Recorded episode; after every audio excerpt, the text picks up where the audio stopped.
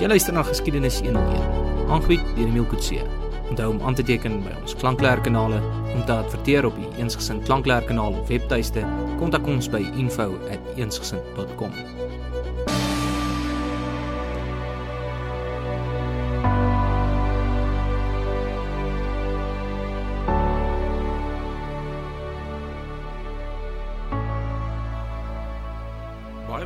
by GES. Dit staan nou vir Geskiedenis 101 se volledige eerste episode oor ons Afrikaanse moderne geskiedenis.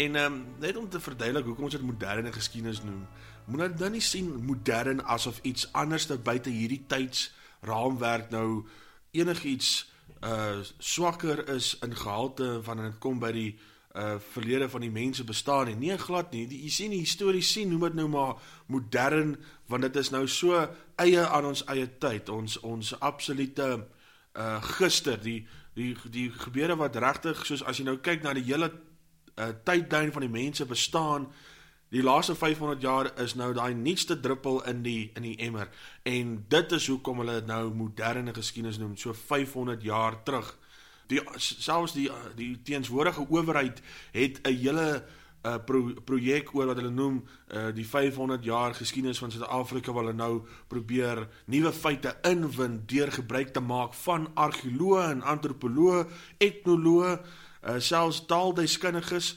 En uh, dis nou maar net verdere uitbouing oor die ge, uh, geskiedenisse wat uh, historiese hier in die 60s en 70s geskryf het soos onder andere professor Miller van die NISA uh, wat sy boek uh, geskryf het wat in 89 ek dink die derde uitgawe reeds gehad het met die 500 jaar geskiedenis van Suid-Afrika.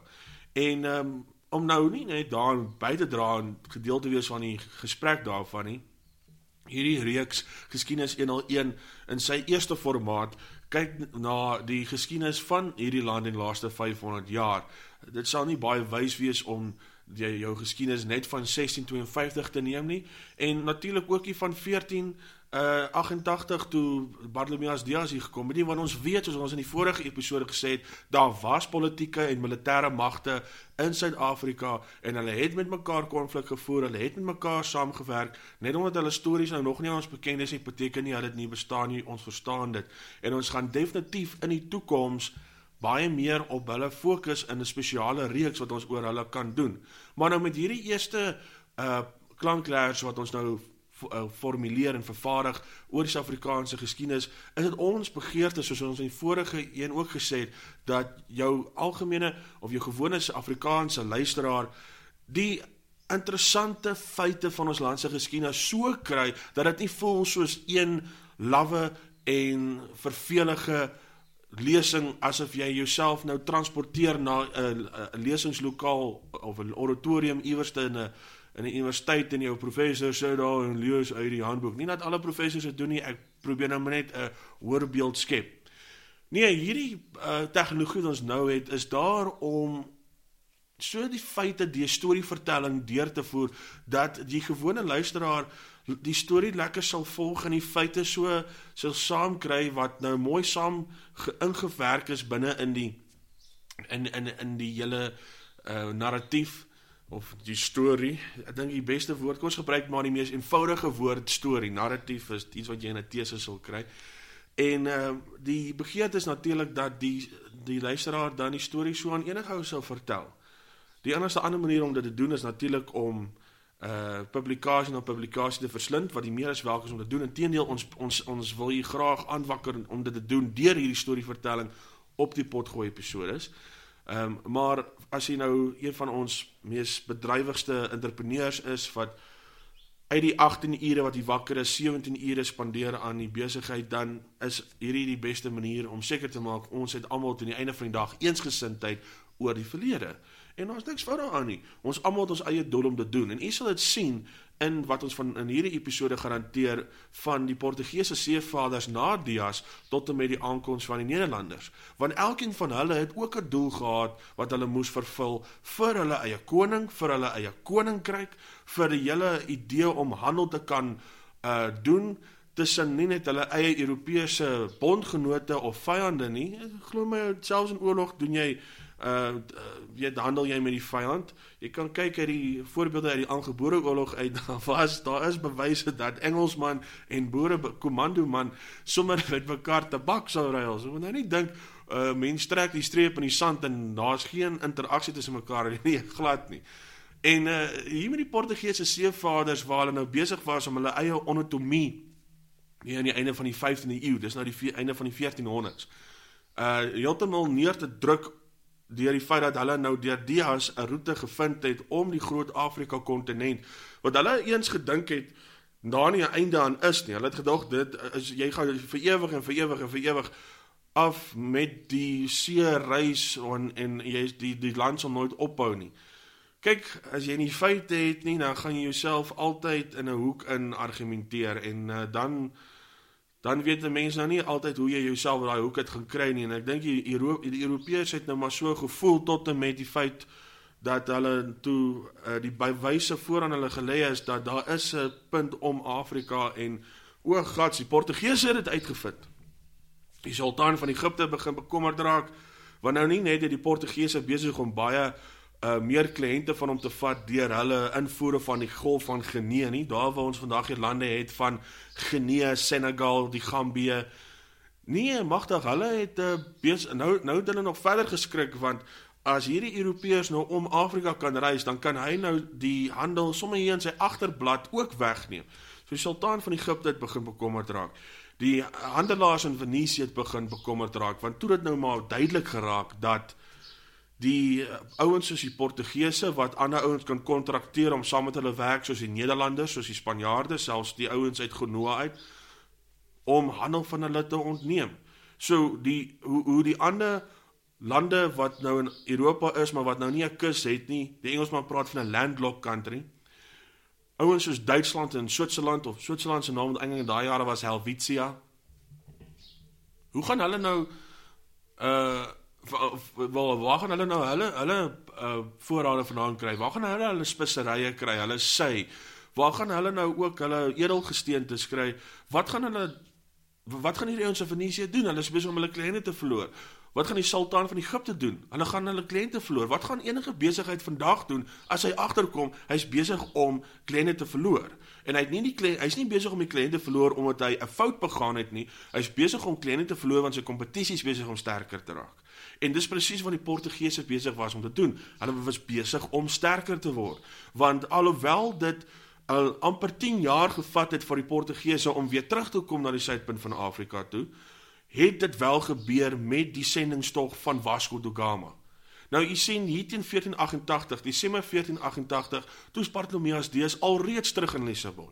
En soos ons in die vorige uh, potgooi ehm um, 'n proloog verduidelik het, My magtig man, die Portugese het het glad geen eer regtig aan Dias betoon nie. Dit was asof hy ehm um, niks reg bereik het nie. Ek bedoel stel jouself voor Suid-Afrika gaan nou volgende jaar Japan toe en hulle wen die wêreldbeker en hulle kom terug en ons ons doen niks daaraan nie. Ons ignoreer dit. Daar's nie 'n bus wat hierdie straat ry en die ouens is jollig en hulle net almal wil hulle op die skouer klop om te sê wel gedaan. Man, jy het ons trots gemaak. Niks van dit nie. Dis letterlik Dias het ingekom en Lissabon was soos Lissabon elke dag. Niemand het regtig eers kennis geneem nie, maar hy het eintlik vir hulle hulle lewensaard tot ekonomiese bloei vir hulle gebring en niemand het iets gedoen nie. Niemand het absoluut eers 'n vinger gelig nie. Koning João II het die ding so gekyk en gesê, "Wel, jy weet, my ander twee ouens ek gestuur het om te kyk hoe werk die Ottoman Turkse handelsnetwerk." Het vir my bietjie meer uh, inligting gebring dat ek nou meer kan werk, maar jy het goed gedoen Bartolomeus. Maar dankie, hoor. Niks het gebeur nie. Uh, maar dalk gee ek nou 'n bietjie Joel uh die tweede, koning Joel die tweede, bietjie van 'n harde uh kritiek daarso, want hy wou verder gaan. Ek bedoel hy wou net soos Hendrik die seevader verder gegaan het. Uh dit was dalk ander eksterne redes waarom hy dit nie kon doen nie. En as dit die geval is, dan moet 'n mens nou maar uh jy weet hom nou maar 'n bietjie in simpatie met hom hê. Want hy het 'n raad gehad wat hom moes adviseer. Hierdie raad het gesê, luister die koning, man dis baie mooi wat Bartolomeus gedoen het. En ons kan hom seker 'n staande ovasie gee. Maar die die geld ons nou maak uit ons pakhuise wat voorrade bring uit geneeheid is besig om ons ekonomie verder te stimuleer. Dit gaan nou 'n swak bewys wees of 'n swak besluit wees, ja, maar daar val ek 'n bietjie oor my tong. 'n Swak besluit wees om nou geld in 'n verkenningstog in te sit om die suidpunt van Afrika as ons nou al reeds besig is om baie geld uit Wes-Afrika uit te maak. So sit 'n bietjie rustig, kom ons bou eers ons staatskoffers op. Ek dink Israel was baie gelukkig met daai antwoord nie want hy was nou skieurig. Hy was nou heeltemal uh soos rooi mure in sy in sy in sy in sy klere gewees. Hy kon nie stil sit nie. Nou het hy al hierdie uh verslae gekry van Dias af. Nou wil hy net kyk waar strek die suidpunt regtig van sy suidoostelike uh, grens af want hulle toe nog net tot by die groot visrivier geweet dit is nou waar die die suidpunt eindig maar hulle het geweet daai land streek strek nog verder maar hoe nog verder en nou het hy hierdie raad gehad wat dit vir hom gesê het is nie nou die tyd nie hy het 'n nierkwal gehad wat hom eindelose pyn verskaf het 'n mens kan nie dink as jy pyn het nie ek bedoel panado kan nie alles reg dokter nie en jy jy jy, wil graag baie doen, maar jou vlees is nie so sterk soos jou gees nie. So Joel die tweede kon net nie so ver gaan sy wil nie.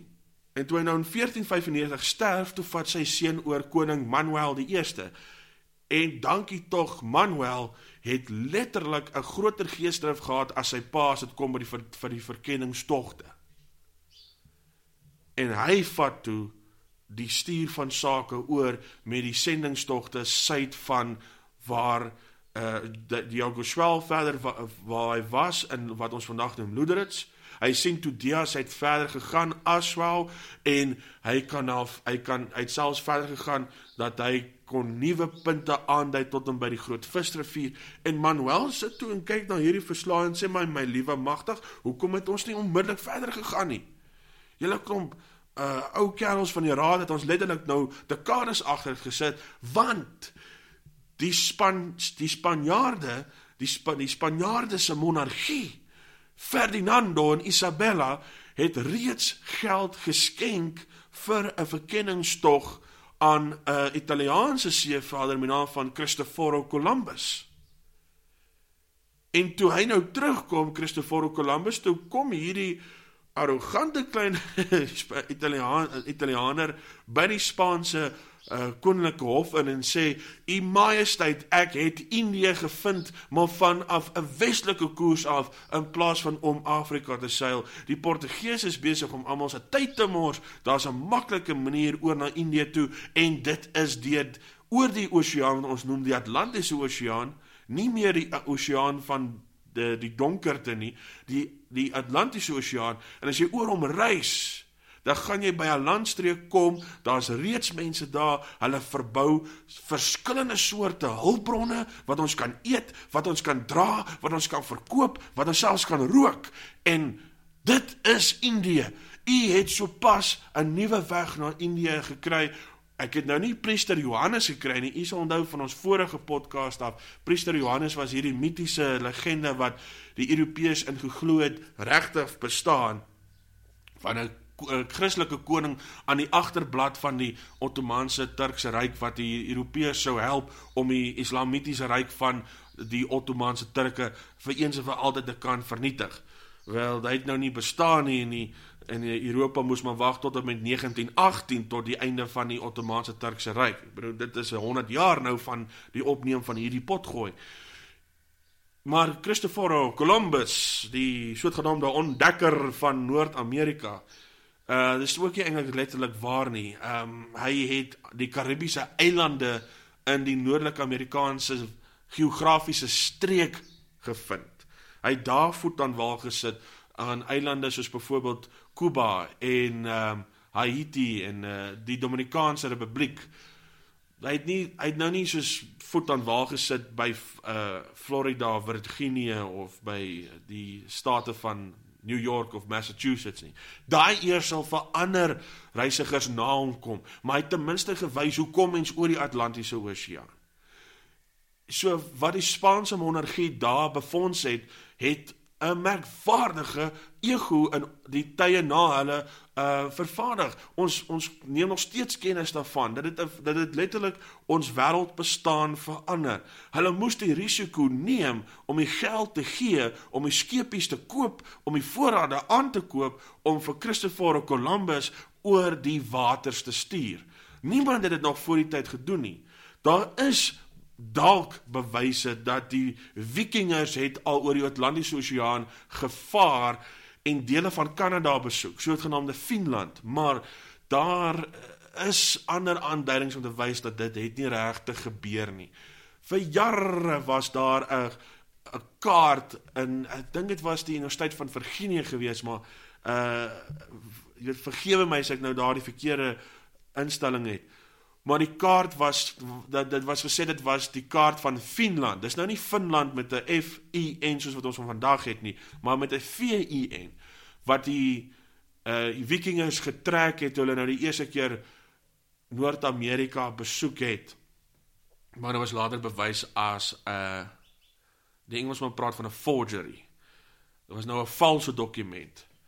So ons is nie regtig heeltemal seker as die Vikingers tot hier on, tot uh by Noord-Amerika gevaar het nie. Maar dit is dit dit moenie uitgesluit word as 'n onmoontlikheid nie. Hulle het nogal redelik ver gegaan met hulle langbote. Uh weet hoe anders het hulle gekom by by IJsland? Hoe anders het hulle gekom by Groenland? En Groenland is baie naby aan Noord-Amerika. Maar ons moet net die bewyse kry. As ons die bewyse het, dan kan ons die geskiedenisboeke herskryf. Dat dit is onmoontlik om te sê hier is die enigste geskiedenisboek en dis wat jy moet leer en dit is die waarheid. Nonsens. Dit is net een waarin jy verder aan kan werk of verder aan moet werk. Weet jy, moet altyd by een begin en verder aangaan. Daar's 'n ou antieke spreekwoord. Party sê dis die Egiptiese spreekwoord, die ander sê dis die Chinese spreekwoord, maar dat 'n reis van 'n 1000 myl begin met die eerste tree. Dis soos as die mense die verlede ook uh bestudeer en hierdie hierdie reis in die verlede in is meer as 1000 myl. Maar dit daag gelaat die ontdekkingsreise van die mense bestaan net soos ons in die vorige pot gooi ook gesê het, handel nie net oor die Europeërs en daar was natuurlik Chinese, daar was ek is oortuig daar moes uh seevaders gewees het in Oseanië. Dit is nou al die eilande van die stille oseaan. Selfs die Amerikas. Ons moet net hulle stories verkry en hooplik selfs in Afrikaans kan skryf sodat ons kennis neem van hulle. Maar as dit nou kom by die suidpunt van Afrika waar ons is, is die seevaders wat uh, die roetes aangedui het uh om met die uh, plaaslike mense te kan handel dryf en later aan selfs oorlog te maak kom nou van Europa af en in die eerste geval Portugal en na Dias is ons nou na Da Gama toe en Manuel is die koning en hy's op soek na 'n nuwe uh seevader en daar's hy, hy het hom, hy selekteer vir Vasco da Gama en dit is nou waar ek nou weer 'n 'n 'n waarskuwing teken moet opsit. Historiese is tog al lief daarvoor om te skryf oor 'n persoon se geaardheid. Ek is baie is versigtig vir dit. Ek sal dit nie net sommer doen nie. As as as 'n historikus nie die persoon ontmoet het nie, dan is ek nogal redelik versigtig daarvoor. Nou die enigste manier hoe jy natuurlik die persoon kon ontmoet as hy nog natuurlik lewendig is, met ander woorde jou eie tyd se historiese se uh beskrywings oor 'n persoon se geaardheid dra vir my 'n bietjie meer gewig alhoewel dit nie die laaste beskrywing oor die persoon se geaardheid kan wees nie of moet wees nie, maar 'n persoon wat nou in die verlede so ver geleef het dat hy nou nie leef in die tyd van die historikus nie, Uh dis nogal vir my ek ek sal nogal die die beskrywing bevraagteken en sê maar hoe weet jy hy was arrogant? Hoe weet jy hy was stil in sy manier gewees? Hoe weet jy dat hy baie uitgesproke was? Maar natuurlik kan die historikus dit doen. Ek is net versigtig daarvoor. En in professor Miller se boek 500 jaar geskiedenis van Suid-Afrika verduidelik hy die geaardheid van Vasco da Gama en hy noem hom uh baie lojaal teenoor die Portugese kroon. Hy noem hom uitgesproke en energiek, maar hy noem hom ook ot, uh, dat hy 'n um, autokraat was wat nie regtig die insaag van sy bemanning uh wou uh inkry vir enige besluit nie. Hy sommer sommer self besluit en dan daarby hou en die bemanning moes ook daarby hou. Jong, okay, die bronne, jou geskrewe bronne kan ook vir jou lei na 'n punt van daai soort van uh beskrywing uh oor 'n persoon se geaardheid, maar mens moet dit nou maar altyd neem met 'n knippie sout. En maar kom ons sê dit was waar. Kom ons sê nou Vasco da Gama was uitgesproke en energiek. Dit sou natuurlik die aandag getrek het van koning Manuel die 1ste. En Manuel toe hy nou gevra het wie sal bereid wees om namens my te vaar, het Vasco da Gama met sy uitgesprokenheid, met sy energieke reaksie teenoor uitdagings en daar's hy, daar gaan Vasco da Gama met sy hele vloot Ehm um, hy het twee skepe gehad en ek hou nogal van hierdie mooi name wat wat hulle gee vir hulle skepe. Dit klink nogal redelik eksoties of selfs op 'n manier klink nogal uh avontuurlustig. Hy het gegaan met die João Rafael en die João Gabriel. Natuurlik die naam na twee heiliges in die uh Katolieke Kerk, uh Santo uh Rafael en Santo Gabriel. En natuurlik sit ook die name van twee ehm um, Dink jy ons van praat van archangels? Jong, ek sê nou jy moet nou maar, maar vergewe as jy 'n taalpurist is, maar kom ons los nou by daai uh beskrywing maar twee twee hoofengele. Rafael en Gabriel. En daar vaar hulle uh heeltemal af tot daar waar Dias laas was.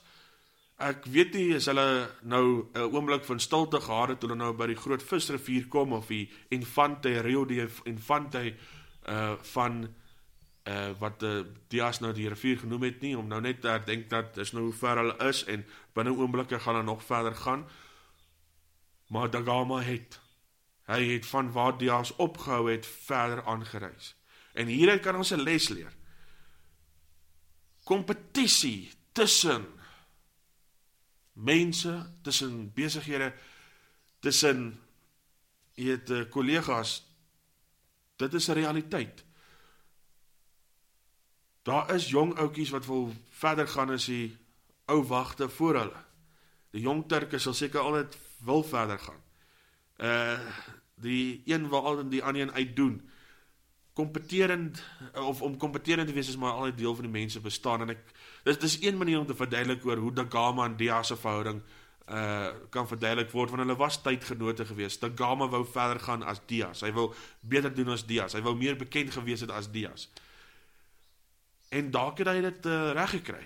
Ehm um, maar miskien was dit nie so 'n manier gewees dat jy nou hierso twee soos die Engelsman sou sê rivalries gehad het nie. Jy het uh, jy weet hierdie twee teenstanders wat dalk nie enige uh, jy weet swaar gevoelens in mekaar gehad nie.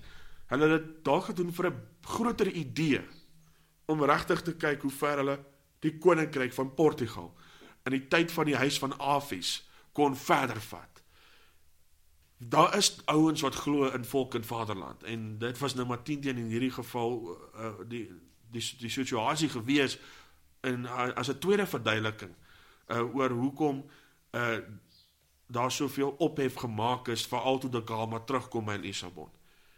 Want toe hy terugkom na 'n suksesvolle vaart om te bewys dat die eindpunt van Afrika het 'n einde, nie net aan sy suidwestelike oewer nie, maar ook aan sy suidoostelike een en dat hy as die Gama in die Indiese Oseaan ingevaar het en dat hy verskillende eilande en handelstasies besoek het aan die Oos-Afrika kus eilande in die in die Indiese Oseaan waar die ouens ook Arabies gepraat het, want dit was deel van die Arabiese ryk of 'n of 'n Arabiese ryk, want hulle het maar verskillende gedeeltes gehad.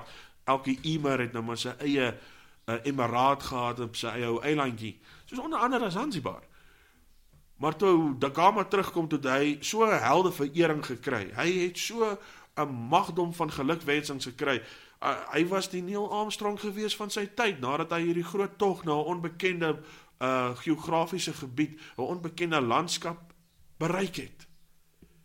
En as Dias daar in Lissabon en dag was, dink ek hy was nou maar baie bitterbek geweest want hier kry Dagama al die staande ovasies en die ere en die medaljes en die dinees en hy as Dias het seker net 'n handskrif gekry van die koning.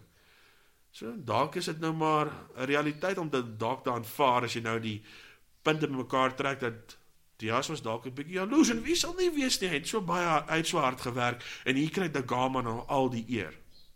Dagama het ook iets gedoen wat ons as Afrikaners se geografiese uh beskrywings vanaf 1497 heeltemal beskryf. En dis dat hy het die woord gegee wat ons vandag gee vir een van ons oostelike provinsies wat vir jare die naam ook was van 'n republiek en ook 'n Britse kolonie.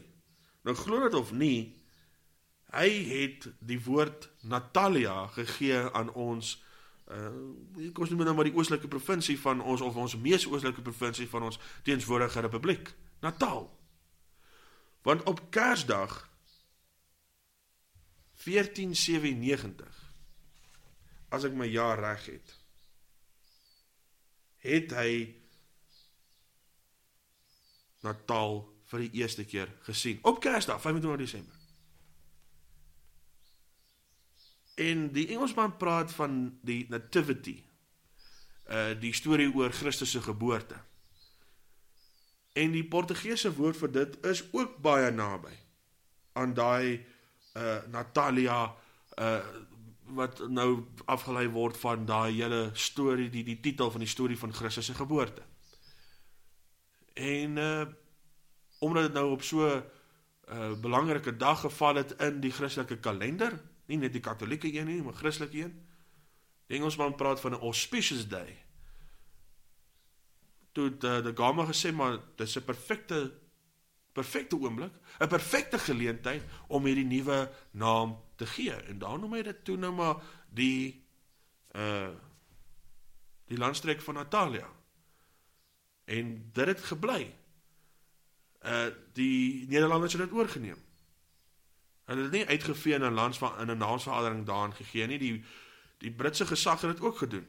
En met al die verskillende settler uh, gemeenskappe in Suid-Afrika vanaf 1657 uh, toe hulle nou as vryburgers hulle eie uh, landjie kon kry, het hulle na kaarte gekyk en daai kaarte het ook gesê hier in die Ooskas is Natalia.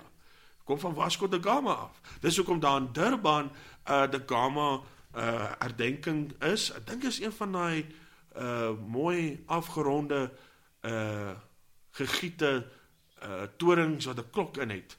Ek hoop hy staan nog. En ek dink die Portugese het nog vir ons geskenk ook. Ja, maar Da Gama het toe die naam Natal gegee. So elke ondersteuner wat se span daar by Kings Park speel en skree Natal, jy skree letterlik Da Gama se benaming. So daar gaan jy. Daar is daar word dit nou verduidelik. Terro do Natal, die landstreek van Natal, soos genoem by Vasco da Gama, en toe hy terugkom het hy 'n paar belangrike geografiese punte op die kaart aangeheg en hy het dit so oorgegee aan Manuel die 1ste. Manuel die 1ste was verskriklik bly oor da Gama se 'n sukses en van daar af toe was dit net 'n sneeubal effek. Dit is 'n sneeubal al hoe groter word van van die punt van die ysberg afrol tot onder toe want toe da Gama presies gewys dis hoe jy moet vaar en dis waar jy nie moet gaan nie. En pas op vir hierdie en kyk uit vir daai. En toe dit al hoe meer makliker geraak vir die Portugese uh om vanaf die golf van Genee tot suid van die Ewenaar te vaar tot by die suidpunt van Afrika reg rondom waar da Gama sy uh weggevind het tot na die verskillende eilande van die Indiese Oseaan belangrike hawe stede van Oos-Afrika en uiteindelik Indië en nog verder as dit Indonesië en wat ons later vir jare sal noem Indochina. En daarsou het die Europeërs 'n idee oor waar die landstreke van die wêreld geleë is, hoe hulle lyk, waar uh, hoe mense hulle sal kom en wat se breedtegraad hulle elkeen lê.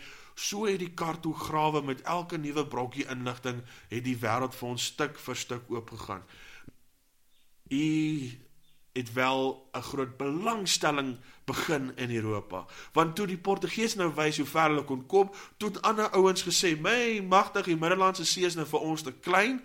Uh ons wil iets groter hê." Dis soos 'n ou wat nou in 'n klein woonstel uittrek en hy wil nou as 'n nuwe 'n suburban huis toe nou intrek. En toe het hulle nou gesê, "Wel kyk, die Portugese het nou reeds gewys hoe om om sy hoe om Afrika te kom."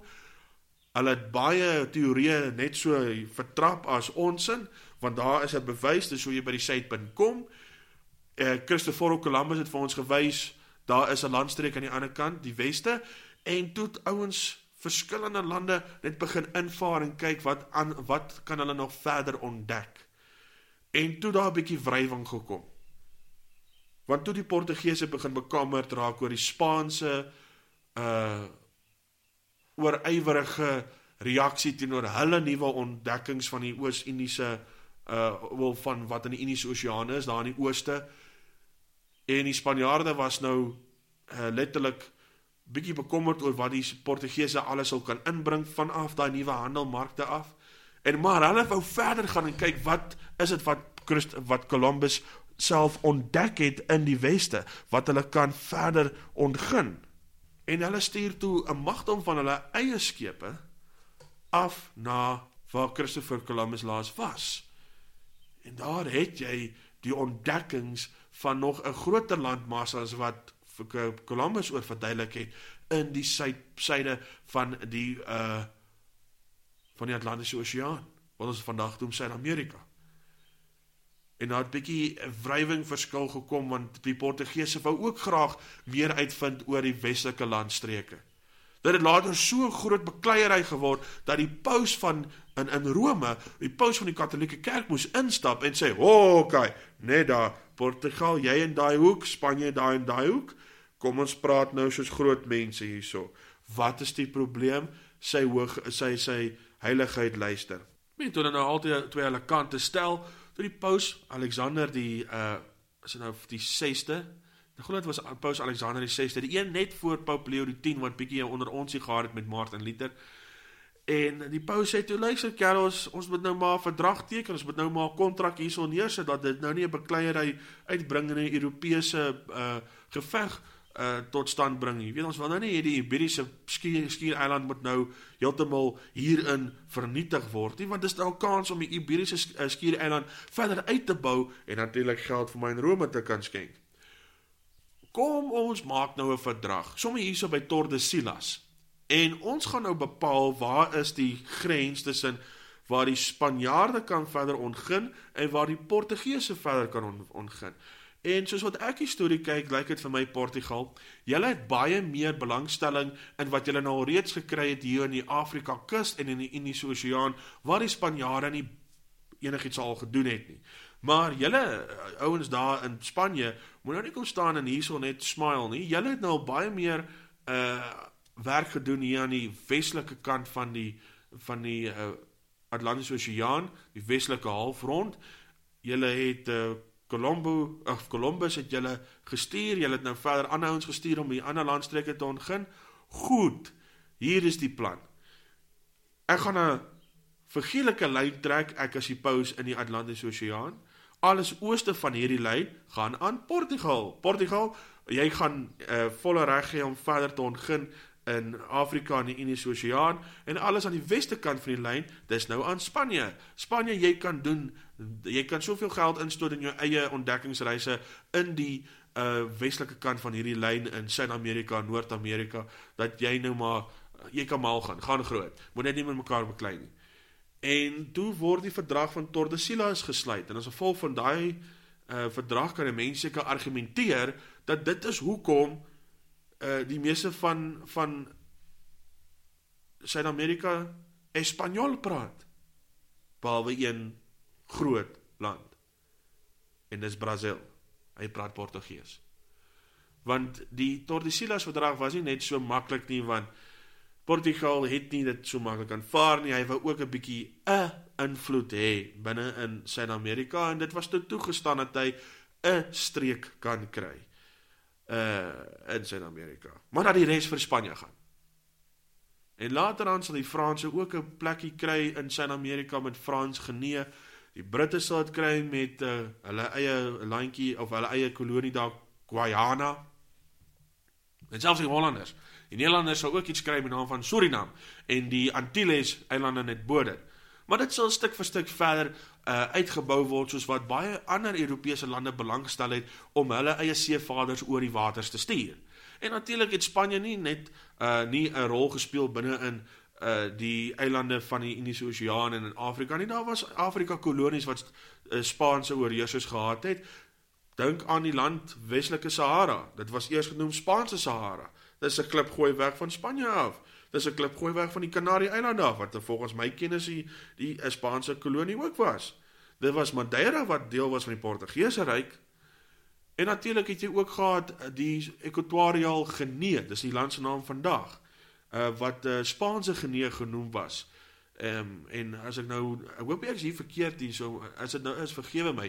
Maar daar's twee eilandjies binne in in die Atlantiese Oseaan, maar dit is net aan die wesoewer van Afrika met uh, pragtige name, São Tomé en Príncipe. Ek dink hulle was Portugees, maar hulle was op 'n tyd ook amper Spaans gewees. So maar dis hierdie klein stukkies gewees, want jy kyk, Portugal het baie meer kolonies gehad as wat die Spanjaarde gehad het in Afrika. Moet ons dit noem? Maar hier gaan ons. Angola natuurlik. Dis hoekom die ouens in Luanda Portugees praat.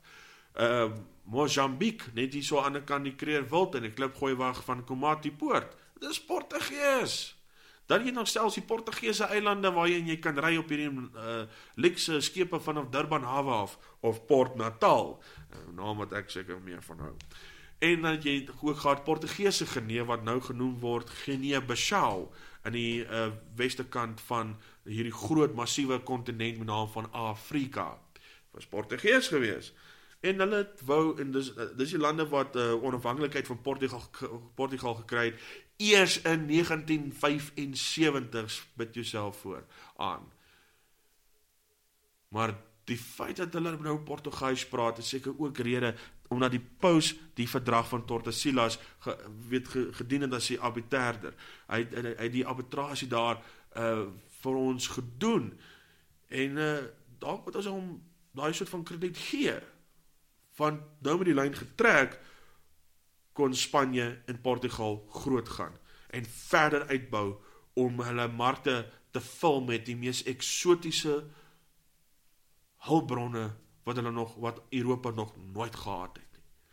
Portugal het verdrae geteken met verskillende hawe stede, met verskillende uh Arabiese leiers en Indiese leiers. Hulle het hulle het hulle het na uh, hierdie ehm um, streke van Asië wat in wat uh 'n monding het met die Indiese Oseaan gekyk as voor Indië, Indië en na Indië.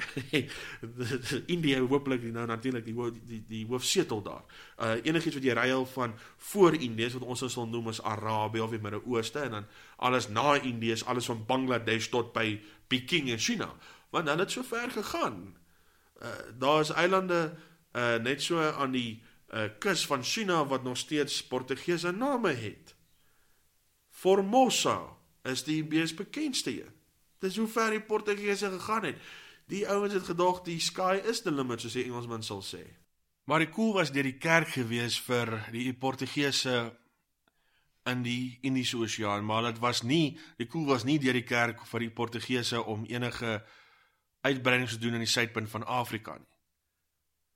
Nou mense kan vir ure daaroor wonder, nou maar hoekom nie? Is ons nou die lelike stiefsuster van Indië wat jy nou nie met ons wil handel doen nie Portugal. Is ons nou met daai fale ou wallflower soos die Engelsman sê wat nie by die dans 'n dansgenoot kry nie? Nee, glad nie. Ek dink die rede was is dat ons die Portugese afgeskrik het. En die die rede kan gefestig word op die dood van Dom Francisco de Almeida. Want hy was 'n belangrike man gewees in die Portugaalse samelewing. Die Die woord wat hulle gebruik in Engels is viceroy. Nou roy kom nou af van die ou saksoniese woord wat natuurlik ook 'n invloed het van die Latyns vir rex wat beteken koning. 'n Vice is natuurlik net 'n stapie onder die oorspronklike een. So feitelik was hy 'n onderkoning gewees. Nou nie 'n prins nie, maar 'n adelike verseker. En hy het uh, handelskontrakte geteken met verskillende handelaars in die Indiese Oseaan. Hy is nou van hierdie generasie wat nou kon baat uit eh, die ontdekkingsreise van Dias en da Gama. Hy is hierdie regte uh new kid on the block soos hulle sal sê as dit kom by die nywerhaars en die entrepreneurs van Lissabon hier in die vroeë 16de eeu, die 1500s, ons betree dit nou al. En hy het nou gedink hy gaan nou soveel geld maak, hy kan netlik aftree met sy villa daar iewerste op die Iberiese kus. Hy het toe 'n groot fout gemaak want toe hy nou met sy terugkoms uh weer hier by die suidpunt van Afrika voet aan wal slaan, toe hy nou 'n paar manne na water gaan soek en hulle is toe in Tafelbaai. En Kaapstad is 'n lekker plek. As jy as dit nie reën nie en daar's nie altyd 'n wolk oor Tafelberg nie, dit 'n idilliese plek. En dis hier so in Maart 1510. Uh dan die Almeida skop bietjie sy skoene uit, loop bietjie in die sand rond, voel die lekker koue water van die Atlantiese Oseaan. En uh hy lyk natuurlik nogal vreemd vir die plaaslike gemeenskap wat nou hierdie ouens vanaf die uh sanddewels dophou en van die ander uh, verbergings van plante groei.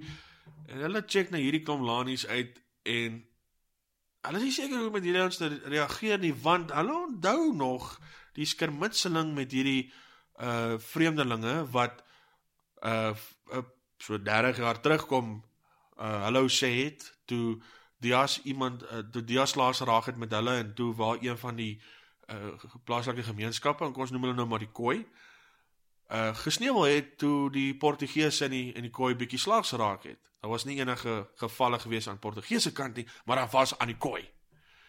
En weet natuurlik was daai storie nie vergeet na 30 jaar nie en hier kom hierdie ouens terug en daar's hulle skepe op die waters vlak uh met die seile of opgerol of nie maar weet hierdie hierdie hoe op dese aarde moes hierdie koei dit vir mekaar verduidelik? Wat wat wat maak hierdie ouens hierso? Hoe kom hulle hierso? Wat maak hulle nou alweer hier? En toe hulle nou sien dat hierdie ouens op in die plante groei area en die verbergings daarvan instap kan 'n woutjie gewees het, kon 'n bosaardige plek gewees het op soek na water, want natuurlik het die ouens die afleiding gemaak van waar daar plante groei, is daar water. En hulle is op soek na vars water van een of ander snaakse manier kan ons nie seewater drink nie, jy gaan siek raak. En dalk het die koei dit gesien as 'n inval.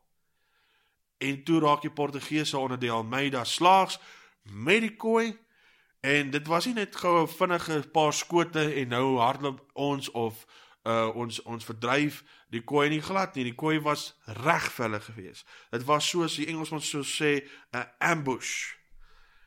En daar word hulle omsingel deur hulle en jy sien net spiese gooi en spiese wat gesteek word of na gehap word na die Portugese toe. Die Portugese met hulle voorlaaiers moet nou eers vinnig laai, die kruit ingooi en dan hopelik die ding vuur af as hy nou klaar sy teiken na toe mik maar hulle het nie 'n kans gehad nie. Die beste ander wapen hulle gehad was of 'n dolk of een van die lang rapier, uh, dun swaarde en maar dit help ook nie regtig as jy omsing is met meer uh, weet 'n hoër getal van vyandige soldate nie.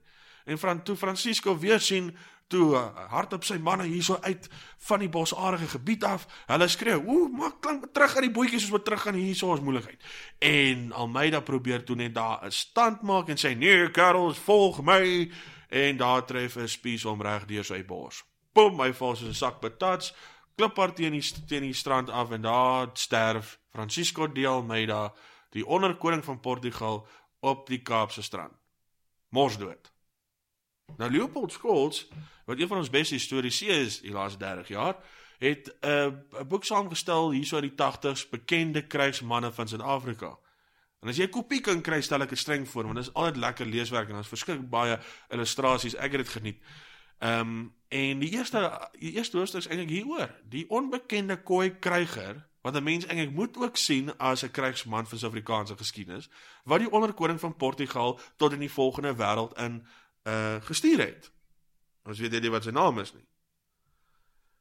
En daar vaar die skepies in 1510 wat die Almeida moet terugbring na Portugal toe met sy lijk. Hulle het hom seker nou 'n bietjie gedokter laat hy nou nie in rigor mortis ingaan en nou die hele uh vaar terug ongemaklik maak nie want hy moet nog die natuurlik deur die tropiese area gaan. Maar met sy lijk kom 'n waarskuwing. Moet nie stop by Tafelbaai. Daai ouens hou nie van ons nie. Die ouens gaan vir ons vrek maak. Case in point die Almeida. En dis hoe 'n koei kryger die Portugese weggeskrik het. Cheers, bye bye. Hulle sal nooit weer dit draai kom maak nie. En ongelukkig is dit maar die situasie gewees. Maar alhoewel die Portugese nie gestop het om nou 'n 'n verversingsstasie of 'n nedersetting te skep nie, Dit is nie hulle weerhou om die kusstreek bietjie te ontdek nie. Bro, hoe kan jy nou so argumenteer as jy die storie het met die naam van uh, of die stories het wat kom van 'n man met die naam van uh, Antoni di Saldanha? Onthou ons het 'n baie lekker visvangplek in die Weskus met naam van Saldanha Bay en dit kom van die kerel af. Hulle sê selfs hy is die ou wat uh hy was die eerste Europeër wat Tafelberg uitgeklim het. 'n Ding wat Jan Smits baie gedoen het. So ek dink as Jan Smits nog geleef het, sy net sy oë so gedink en sê, "So, ek het dit ook gedoen." Ja, hy het uh gestop daar in Tafelberg en gesê, "Hy's 'n kerel. Ek klim berge wanneer hulle is daar en dan gaan hy op." En om um, beter natuurlik 'n uh, perspektief te kry oor die hele Wes-Kaap. So baie ouens wat uit Durban wil uitry uh en so lekker so wat hulle daar op die verskillende weë ry na die Kaap toe voordat jy die hoofweg tref en as dit 'n mooi natuurlik helder dag in die Kaap is, selfs so ver as Tafelbaai kan sien, kan nogal verstaan die uh euforia wat wat uh, sal dan beleef het toe hy nou so ver in die Weskus kon kon sien op 'n op 'n helder dag. Maar Saldanha Bay is waarheen toe hy nou vernoem is. Hy nou nie ge hy is by die see vir homself opgeslaan nie, maar hy het verder gegaan met die om om vir die Portugese aan te dui die verskillende mondings wat 'n mens kry langs die Weskus wat jy natuurlik kan gebruik om vars water te kry. Is nou nie by Table Bay wil stop nie want dis nou nie regtig 'n uh, gemaklike plek vir hulle gewees nie. En daar was natuurlik ander uh reisers wat nou so om die suidpunt gevaar het wat uh die kusstreek aangedui ten opsigte van waar is berge en hulle die berge se name gegee. Onder andere jy weet die Portugese het geweet van die Cederberge van die Pakhuisberg hulle het geweet van die Otwanikwa berge hulle het alles so fyn detail bestudeer soos hoe ver hulle kon gaan. Maar hulle het net die beginpunt gedoen As jy nou wil kyk na die ontdekking die ontdekking van Suid-Afrika as 'n tesis, het die Portugese die voorwoord in die eerste hoofstuk gedoen. Die res sal nou in die hande lê van ander Europese uh reisigers wat besluit het om 'n groter rol te speel in Suid-Afrika. Kyk maar die die Portugese was nie die enigste ouens gewees wat die wat die suidpunt van Afrika bereik het nie. Op hulle hakke het die Europe, het die Engelse dit gedoen. Het die Franse dit gedoen. Het die Nederlanders dit gedoen. Weet dit is nogal snaaks om te dink dat mens baie selektiewe stories het wat nou al vasgebrand het in ons geheue en wat deur monumente vasgevang is op ons geografiese historiese landskap wat die wat spesifieke gebeurenisse en mense herdenk. Want hoekom weet ons nie van die uh seevaders uh, wat uit die Franse hawe stad Dieppe gekom het wat Suid-Afrika bereik het nie? Jean en Raoul Parmentier het in 1529 en hulle as twee Franse hugenote het die suidpunt van Afrika bereik om te kyk hoe ver Frankryk iets kan nut uit die Suid-Atlantiese landstreke en natuurlik ook die, die Indiese Oseaan. Die Engelse nou jy weet dis nou net voordat Engeland, Skotland, Wales en Ierland saamgesmelt het in Groot-Brittanje. Die Engelse het ook 'n paar ontdekkingsreise gestuur. Hoe anders het, het die Amerikaanse state van Virginia uh en uh, Roanoke Eiland hulle name vandaan gekry en op op 'n plek op op op die eiland gekry. Virginia is vernoem na koningin Elizabeth I, 'n soort genaamde maagdkoningin, die Virgin Queen. Uh Virginia. Uh die dorp in die Vrystaat, weet ek nou nie waar hy uh, hy seker nou net 'n vernoeming na hierdie Amerikaanse staat en dis dan 'n koneksie met die Engelse koningin. Oh, ek weet nie, ouens in Virginia, daar's dalk seker 'n ander storie daar agter, maar dis nou hoe die hand die die deelstaat van die FSA dit gekry het. Jy weet Walter Riley uh wat gesien word as een van die uh minnare van die koningin. Daar gaan die hele idee van Virgin Queen. Maar weet hy het daar vernoem want hy was feitelik daar. En die uh, die Engelse is 'n seevarende nasie. Selfs Winston Churchill het dit verstaan. Hy het dit selfs so genoem. Hy was trots daarop. Hy het dit geskryf in sy geskiedenis oor die oor die uh, Britse eilande. En ontdekkingsreisigers soos Francis Drake het nuwe weë gevind vir die Engelse handelsmarkte. Die Portugese het hier teen die middel van die 16de eeu tot by die besinne gekom dat hulle is besig om hulle monopolie te verloor in die Indiese Oseaan. Ouens soos Francis Drake het uh weet om die Suid-Amerikaanse vasteland gevaar. Drake is die is, is vir die Engelsers wat Bartolomeus Dias vir die Portugese was. Hy het verder ge, gevaar oor die Stille Oseaan, eilande besoek selfs die Indiese Oseaan natuurlik bereik en toe ook om die Kaap geseil en uh, net in tyd by Engeland teruggekom toe die uh, woord uit was dat die Spaanse armada verslaan is. Maar dit was nie net die Portugese om aan Kaapse kus nie. Die Franse het dit gedoen. Die Engelse het dit gedoen. En Drake se vader het, het ander Engelse seevaders ook oortuig om te kyk waar is nou regtig die ware reis of die ware roete na Indië. Hulle het nou seker net nie die Portugese geglo nie. Want die Portugese se kaarte het ook nogal aangedui dat die Kaap is letterlik Wes-Ethiopië en wat nou Dagama gesien het is Oos-Ethiopië. Hulle het nie regtig geweet dat Ethiopië in die antieke sin van die woord is duisende kilometers in die weg van die ware Kaap of nie. Hulle het die kuslyn omgesteek, maar hulle het nie regtig geweet hoe pas alles mooi in in die binneland nie. En toe die Parmentier broers ook nie die Franse kon oortuig om Franse dominasie te kon neerdruk aan die suidpunt van Afrika nie, dalk het sou ons nou almal Frans gepraat het.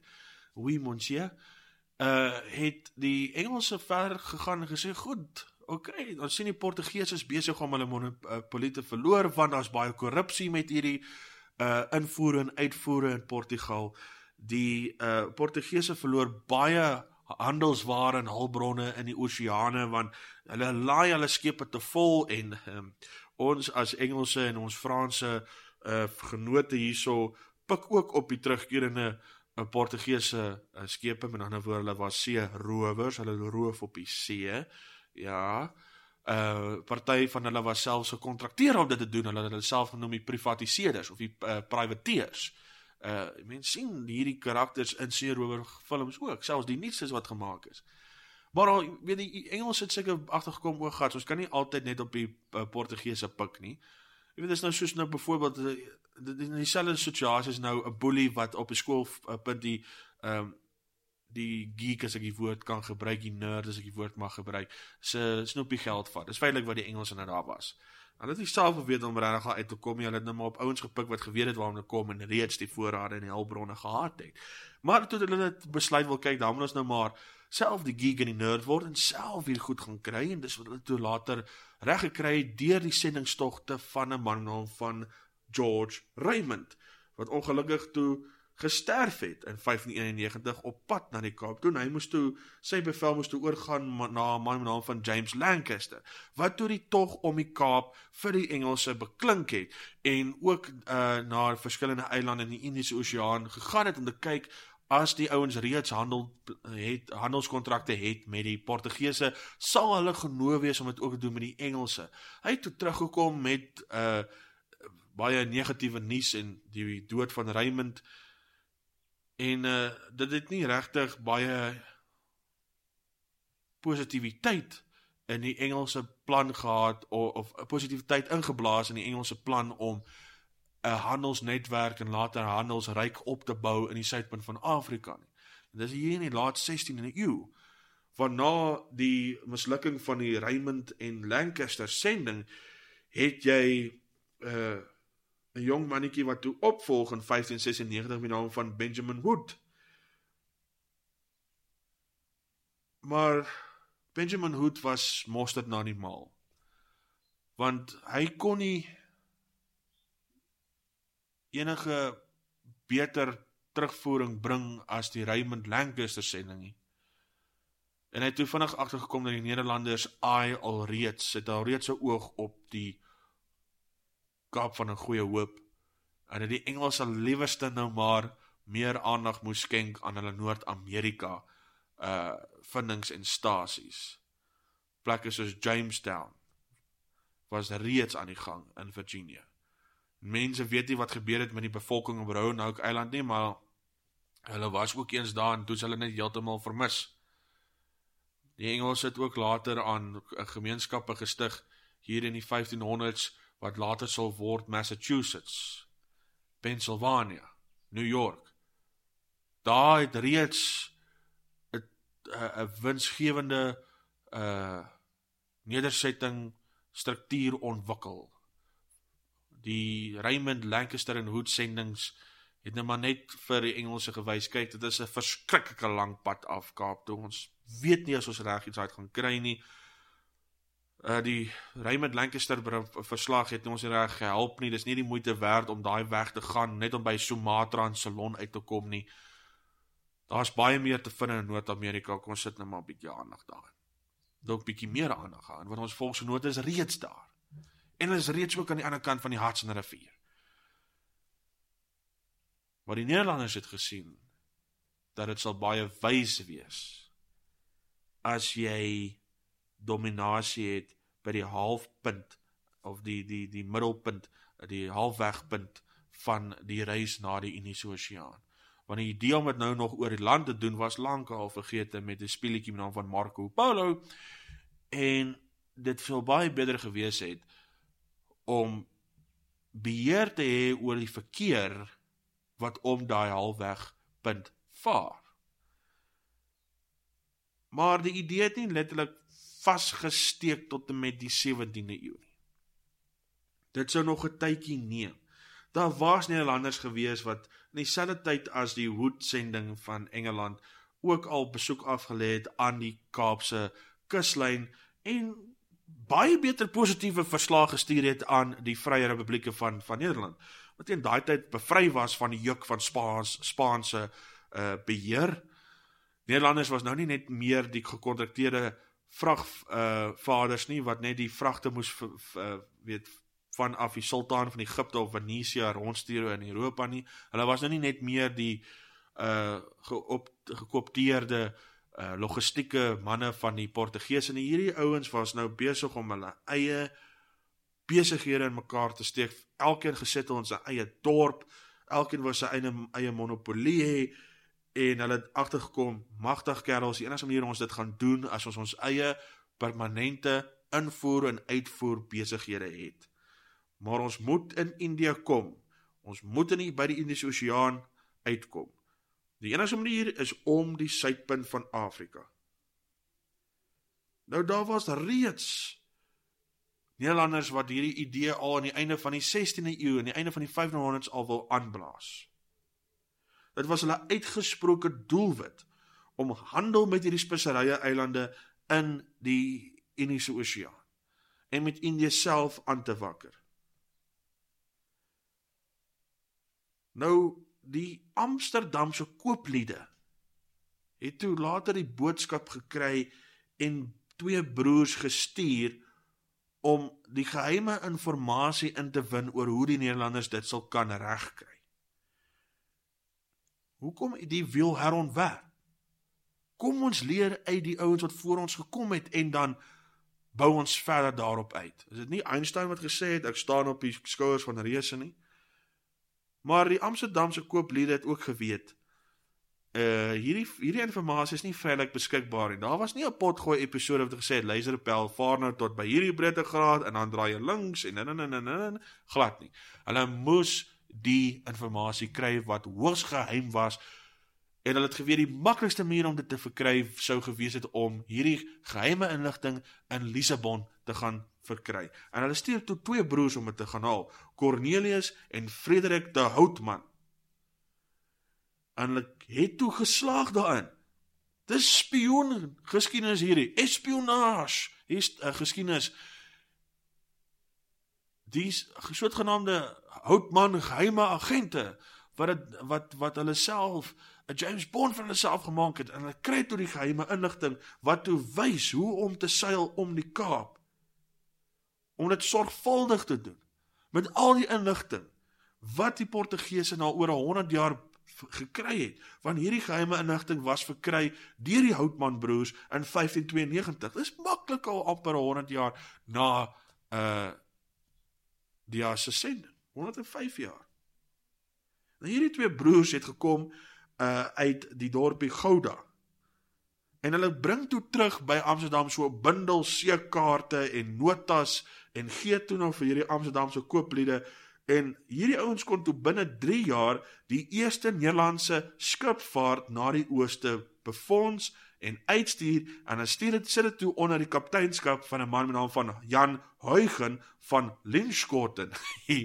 Jan Huygen van Linschoten. Pragtige boerenaam. En hy kom toe uit die stad Enkhuizen uit. En vir die van julle wat in die Kaap bly en die van julle wat die Kaap die kasteel goed ken, sal weet dat een van die skulde bo die ingang van die Kaap uh, se kasteel is die van Enkhuizen. Enkhuizen uh was een van die hoof uh handels uh stede binne in wat later sal kom die VOC, maar ons kom daarby. En van Huygert van Linskoten was net soos die Gama, as jy nou professor Miller se verduideliking hom oor sy geaardheid wil glo, baie bedrywig. Sou nie stil gesit het nie. Die gewag vir die wêreld om hom iets te gee nie. Hy het niks gedemand nie. Hy het daarvoor uh, uitgegaan. En op sy jy weet op sy eie inisiatief het hy soos wat sy sy tog om die Kaap na die Indiese Oseaan gegaan het, sy eie aantekening in afskrifte gemaak sodat hierdie inligting kon verder uitbou oor die geheime inligting wat die Houtman broers gekry het vir die uh, koopliede van Amsterdam. Hierdie boek van hom van aantekeninge was toe later feitelik gepubliseer as jy dit sou wil sien met die naam die Itinerario of die reiseboek na die ooste of terwyl die Portugese Indien. Ek weet nie hoekom hulle altyd hierdie of of 'n soort van 'n dubbeltitel hoef te maak nie. Dis nou regtig 'n einde 16de eeu se gebruik met publikasie. Weet dit is die hooftitel of dit. So jy weet nie regtig wat jy seker lees nie, maar feitelik wat wat sy aantekening toe uh teweeggebring het is sy wel wat dit fyn die titel eintlik verstaan is dat dit sy reisboek na die ooste. Sy reisboek of sy uh die, die Engelsman praat van 'n itinerary. Dis waar nou die eerste woord itinerario vandaan kom. Maar sy reisplan na die Portugese Indiese areas as jy nou sy titel moet stuk vir stuk moet vertaal. En dit was toe vrylik beskikbaar. En toe hy nou terugkom toe sy volgende sending onder die einste Houtman broer wat die geheime inligting gekry het van Lissabon. En hy kry toe 'n kopie van van Lenskoten se se se boek en hy vat dit toe saam met hom soos wat hy ook verder reis verby die Kaap op die 2 April 1595 met vier skepe wat hy wat hy as 'n kaptein behartig namens die Amsterdamse Kompanjie van Verre Lande, die maatskappy van Verre Lande. As jy dit nou moet vertaal, wat na die Kaap toe vertrek. En teen die 4 Augustus van 1595 stoor die Nederlanders vir die eerste keer verby Mossel Bay vaar of Charles Bras, soos wat nog steeds in daai jare op die kaart gestaan het. En dus kan 'n mens dan argumenteer dat die Houtman as die eerste Nederlander wat voet aan wal gesit het in Suid-Afrika by Mossel Bay in Augustus van 1595. Lank voor Jan van Riebeeck. Hoe hoekom is die Houtman dan nie so bekend as van Riebeeck nie? Dis 'n goeie vraag om te vra. Maar die geskiedenis is daar. Die feite is ingeweef. Ons moet dit net kyk in die tapisterie van die verlede. Nou mense moet nou maar seker hierdie hierdie episode van geskiedenis 101 nou maar tot 'n einde ook bring. Jy weet, daar's soveel baie dinge om te sê. Soveel stories om te vertel. Ja, om dit te kondenseer binne 'n uur. Dis 'n moeilike ding om te doen. Maar dan moet ons nou maar hierdie ding in in uh, vyfde rad sit. Uh hierdie gesprek in vyfde rad sit en en kyk nou maar hoe het 'n mens nou gegaan van van Lenskoten en die Houtman tot by van Riebeeck. Waar mens moet besef dat Tafelbaai en ander gedeeltes van die Kaapse kus was nie te bad gewees vir ouens om bietjie te stop en en bene te strek nie. Die naam Tafelbaai kom van 'n ou met naam van Joris van Spielbergen wat die uh, naam gegee het. Die Engelsman praat van coining the name. Maar hulle was nie die enigste ouens wat daar kom bene strek het nie. Die Engelse het dit gedoen, die Nederlanders het gedoen. Hulle het geweet dat dit moontlik was van af Saldanha se tyd af selfs van die moord van uh of die dood van van die Almeida, ek weet mense mense regtig dit is 'n moord kan noem nie want ek bedoel dit was feitelik kom ons sê nou maar 'n slag uh, uh, op hy het gesterf op 'n slagveld, twee verskillende nasies wat mekaar beklei het. Dit was dalk nie 'n amptelike oorlog nie, maar dit was 'n onder ons tussen twee verskillende magte. En die idee was al lankal voor van Riebeeck nog aangestel is of aangedink het om die stasie uh te stig was die idee al rond versprei dat weet die Nederlanders moet 'n uh, iets doen om te verseker dat die getal skeurbuik sterftes tot uh tot niet gaan of tot heeltemal verminder uh dat dit moontlik is om vars water maklik te verkry in plaas van dat jy nou eers moet stop en dan nou eers te gaan soek. Jy weet dit is nou soos as jy nou na sonder sonsondergang in 'n in 'n dorp indry om eers 'n gastehuis gaan soek en 'n plek om te eet, daai soort van storie. En uh, ouens soos Jan Pieter Zoon Koen, Jan Pieter Zoon Koen sê ek, hy het al lankal daar in Amsterdam gesê, my magtig kerels, ons kan nie so aangaan nie. Kyk na die gevalle van skeure by hierdie ouens se maag trek oop van al die gesoutery. Ons kort 'n plek aan die suidpunt van Afrika, die verste waar hierdie van ons skepe gaan om hulle mooi na te kyk, om hulle te dokter, om hulle vars groente en en aan vleise en en vars water te gee, dat hulle nie daar op die skip moet vergaan terwyl die ander ouens hom moet gaan soek en net hoop die kooi val hulle nie aan nie. Nou aan wie het kon hierdie idee gegee? Die hoofdireksie van 'n nuwe saamgesmelde besigheid wat op 'n federale basis hulle eie uh besigheid bestuur het, hulle eie aktiwiteite hanteer het en hierdie ouens se volle naam was wat ons in die volksmond ken as die VOC, die Verenigde Oos-Indiese Kompanie, maar hier is sy volle naam. Staan reg, ek hoop jy sit. Die Verenigde Nederlandse Geoktroeëerde Oos-Indiese Kompanie, CELA. Dis die volle naam of sy afkorting was die N O U K. Klink soos 'n een van hierdie koöperasies wat mense in die, in die platteland kry. Maar die VOC was nou maar wat hy in die volksmond in daardie tyd uh, bekend gestaan het en nou vir ons se tyd nog steeds bekend staan. Hulle teken was ook die VOC as jy die kasteel van 'n goeie hoop besoek. Natuurlik gaan jy dit sien. Hulle het selfs hulle eie vlag gehad ge, wat geskoei was op die Nederlandse vlag en dan binne in die middel in die wit streep het daar nou gestaan in swart letters V O C. En dis ook die letters wat uh, die strandlopers gesien het toe hierdie ouens nou besluit het hulle gaan 'n verversingspos stig. En hierdie VOC se hoofdireksie se titel was die Here 17 of die Here Majores. 17 uh komiteelede wat nou die verskillende stede verteenwoordig het waaruit hierdie maatskappy nou uh of ja wat ja die VOC uit vandaan gekom het. Want die VOC soos ek voorheen genoem het was 'n samesmelting van vir verskillende kleiner maatskappye wat in wat gefokus het op invoer en uitvoere van uh die spesifieke stede in Nederland wat hierdie goed behartig het. Amsterdam, Rotterdam, Hoorn, Enkhuizen, Delft Middelberg, daar's hy, al ses van hulle. Ek kry die goue sterretjie vandag van die klas. En dit's die ouens wat nou die Here 17 laat uh bestaan het. En hulle is die ouens wat nou moes hoor hoe Jan Pietersoon Koen vir hulle sê, "Kerels, kry net 'n verversingsstasie daar asseblief."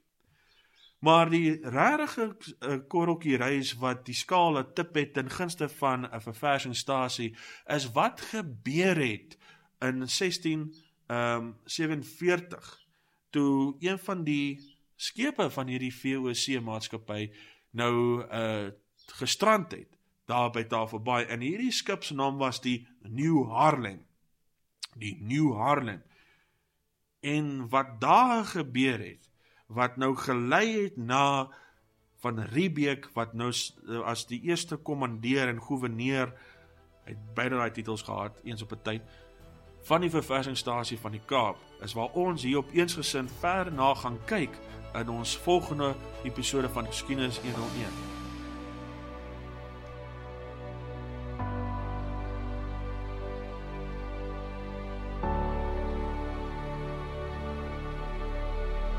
Jy het geluister na Geskiedenis 101, aangebied deur Emil Kutse en vervaardig deur Eensgesind Media. Om te adverteer op die Eensgesind klanklærkanaal of ons webtuiste kontak ons by info@eensgesind.com